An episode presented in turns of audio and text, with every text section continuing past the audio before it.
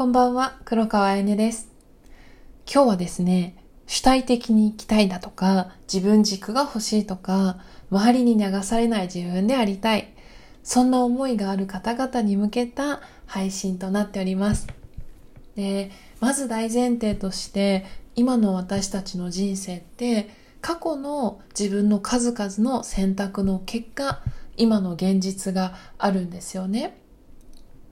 自分のこれまでの選択によって今が出来上がっているということはこれからの選択を今までと同じようにしていても未来と未来も今と同じような結果にしかなりません。なので未来の結果を変えるためにはつまり未来に理想の自分でありたいだとかこんな生活がしたいだとかこういうふうに生きていきたい。そういった未来の結果を変えるためには今この瞬間からこれまでの自分が選んでこなかった選択肢を思い切って選んでみることで自分の人生を変えるきっかけを作ることができるんですね。だけどねこうやって今までの自分が選んだことのない選択肢を選ぶんだよって言われてもやっぱり言葉にするとすごく簡単に聞こえるんですけど実際は怖かったり緊張したり不安を感じたり私って大丈夫なのかなっていろんな感情とか気持ちが出てくると思うんですよね。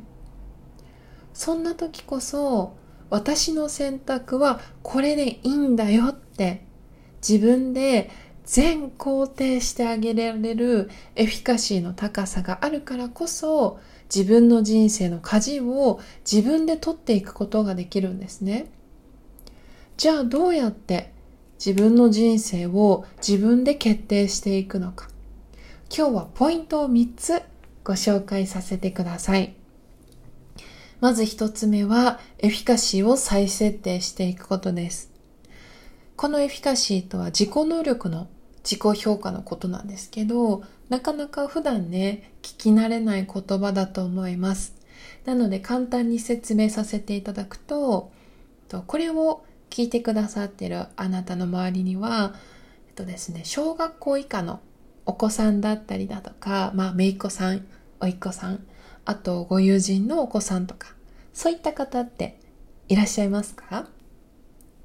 その年齢の子供たちをイメージしていただくとすごくわかりやすいんですけど、小学校上がる前の子供たちって、私何でもできるって心から信じてるから、例えば魔女の宅急便を見て、よしこのほうきで私も世界中飛んでいくんだって思ったり、自分の顔よりも大きいスーパーの袋に入ったたくさんの食材をママ持つよって。あの、もう道にね、な、引きずって歩いてるからスーパーの袋ビリビリになっちゃって、中身出ちゃう。でも、それでも私持てるんだ、僕持てるんだって思って引きずってね、お手伝いをしてくれたり、あとはちっちゃい体で、僕はママのこと守るんだって、こうやって自分の年齢だとか知識、経験、貯金、そういったのを関係なく、私はそそれができるんだって思っている状態。自分の見ている理想としているゴール、夢目標ゴールに対して未来の私は達成しているんだっていうそういった高い自己評価を持てている状態のことを言うんですね。つまりエフィカシーとは私にはそれが達成できる能力があるんだっていう可能性の認知のことなんです。例えば今の私たちの収入も今のライフスタイルの基準も今の現実の結果もすべてこのエフィカシーに伴ったものが現実世界に反映されています。私はこのぐらいだって思う通りの現実になってるんですよね。だからといって今のライフスタイルが理想通りじゃなくてもそれはあなたに能力がないわけでもあなたができないわけでもありません。今までの人生ではただこのエフィカシー自己能力の自己評価と自分の人生、ライフスタイルの重要なつながりをただ知らなかっただけなんですね。なので、今日から知った皆さん、あなたはこのエフィカシーを再設定していくことで、どんな人間にもなっていくことができます。例えば自分の未来に対して自ら行動できる。主体的に行動していくことができます。ピンチの時も冷静に考えて物事を好転させたり挑戦することができます。今の自分に変化を与えてあげることも可能になります。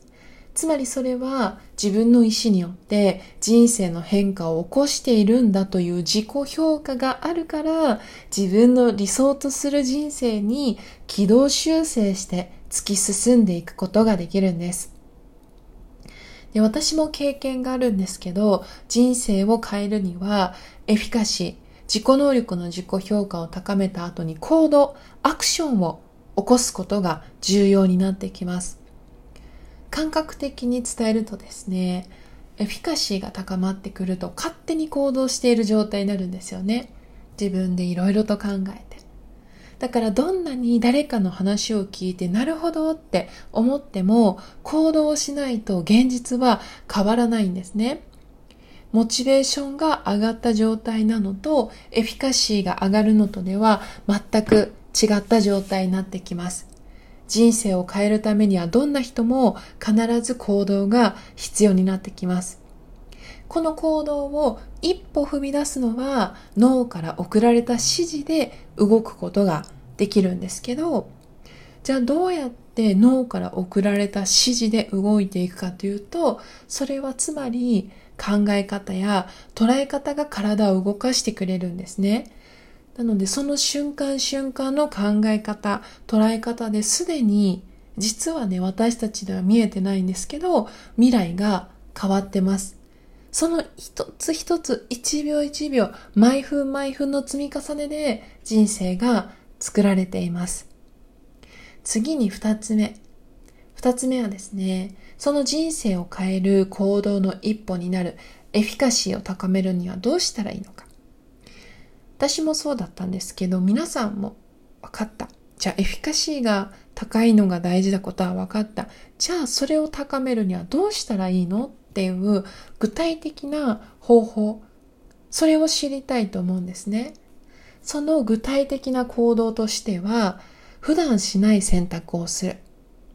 例えば、いつもと同じような道を歩いて、いつもと同じような人たちと過ごしていて、同じような食事で、同じような通勤を繰り返しているなら、日常の中から小さな変化を起こす選択から始めていきます。いつも家事、育児を頑張ってるんでしたら、家事代行とかシッターさんを頼んでみる。いつも仕事を頑張ってるなら、自分の時間をとってみる。いつもと違う選択をあえて選んでいくといつもと違うからこそ違和感を感じるんですね。え大丈夫かなとか私いいのかなとか悪くないかなとかそんな思いが出てくるからこそここからが2つ目のポイントの重要点で今の自分の選択を全肯定していきます。結果が良かったから丸とかじゃなくてまずはそのいつもとは違う選択をした自分に対して花丸、自分を全肯定していくんですね。その繰り返しを行っていくと、今はまだ思う結果が出なかったとしても、周りの意見や評価に対してネガティブなものがたとえあったとしても、自分を過小評価せずに、これも未来には必要な経験だったんだってこれは一つの意見にしか過ぎないんだって物事をポジティブに捉えていくことができます。何を選んでも大丈夫な自分。自分の選択は全て正解に変えられるんだっていうマインドを今日から一緒に育てていきましょう。そして最後三つ目です。三つ目はですね、自分の人生に起こる全てのことに対して全部自分が責任を取ると決めることです。つまり、自分の人生に覚悟を決めるということなんですね。誰かのせいにしないで起こったことは全て自分の行動の結果なんだってその事実さえ受け入れてしまえば今まで以上の人生本当に今までの人生以上に自分の人生を自分で想像していくことができます。で、もちろん責任を取ったからといって自分を卑下することとは全くの別物です。自分の責任なんだって考えられるだけで目の前の出来事の解決策に対してクリエイティブになれますし一見ネガティブな状況でもそれは好転させられるんだって経験してその仕組みを体とね体感で覚えて落とし込んでしまえばいつの間にか自分の人生で起こる全ての出来事を好転させられる強者になっています。で今この音声を聞いてくださってる方々もこう今までねあの聞いてくださってた方々も私もそうなんですけど誰もが今よりもいい暮らしがしたいとか自分らしく生きたいとか成長したいって思ってると思うんです。だからこそ自分の世界は自分自身が何を認知していてどうやって物事を捉えていて、どうやって考えていくかで素晴らしいものにも嫌な世界にもなっていくんですね。だからこそ、このエフィカシーを高めていって、自分が認知する世界を素晴らしいもの、物事を好転させていく力を一緒に育てていきましょう。そうすることで誰にも委ねない人生になっていきます。で昨日からですね私も昨日の夜あいねさんと出会ってもう1年ですねってあのコーチから連絡をいただいたり今日も朝からね素敵な LINE をいただいたりだとかお客様にねすごく喜んでいただけたんですっていう LINE をいただいたりだとかさっきもインスタライブをしていたコーチがすごく素敵なことをシェアしてくださっていてなんか本当にこう目頭が本当に熱くなるこう数時間を過ごした時にやっぱり私が感じたいのってこれなんだなって改めて自分の中で再認識できたんですね。こういったコーチとかクライアントさんとの関係ってね出会いって本当にこうお金では買えないっていうんですかね真剣にやってるからこそすごく悔しかったり壁にぶち当たった時に私できるのかなってこう一見ねひるみそうになったりあの一言って果たしてその人にとっては何かプラスになったのかなって自分を責めてしまいそうな時も私もあったんですけどやっぱり今こうやって続けてみてわかることがあってそれはやっぱりその心から満たされる人生を作るっていうのはやっぱり誰にでも誰にでもチャンスって平等に与えられてるんだなって思った時に本当にですねあの過去の過去の私と同じように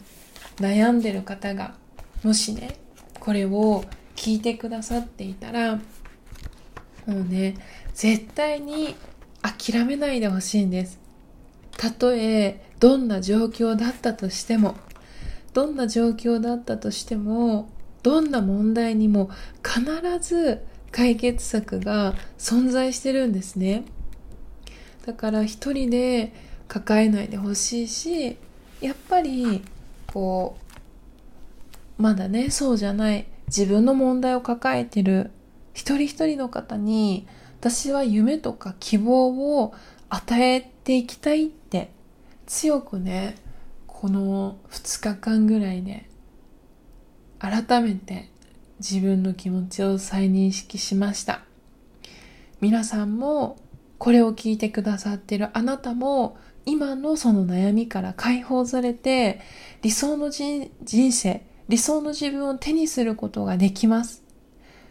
でね本当にそれをこうもっと日本だけじゃなくて世界中に私はやっぱり届けていきたいって思っていますのでこれからもね 心を育てるコーチングをどうぞよろしくお願いいたします。本当に最近、あの、ポッドキャストさんとかアンカーさん、 Spotify を聞いた、聞いてくださってる皆さんからインスタを通してですね、まあ LINE だったりも含めてすごく嬉しいお言葉をいただくことが私も本当に増えてるんですね。で、やっぱりそういう言葉をいただけばいただくほど私はもっと私に何ができるんだろうって、もっと皆さんに喜んでもらえるにはどうしたらいいんだろうって、やっぱり考えたくなっちゃうんです。なので本当にあの皆さんからいただく言葉一つ一つに私もすごく勇気とか希望をいただいてます。いつか皆さんにお会いできるのを楽しみにまだまだ私も大きく成長していきたいと思います。ということで、今日もありがとうございます。今日もいい日です。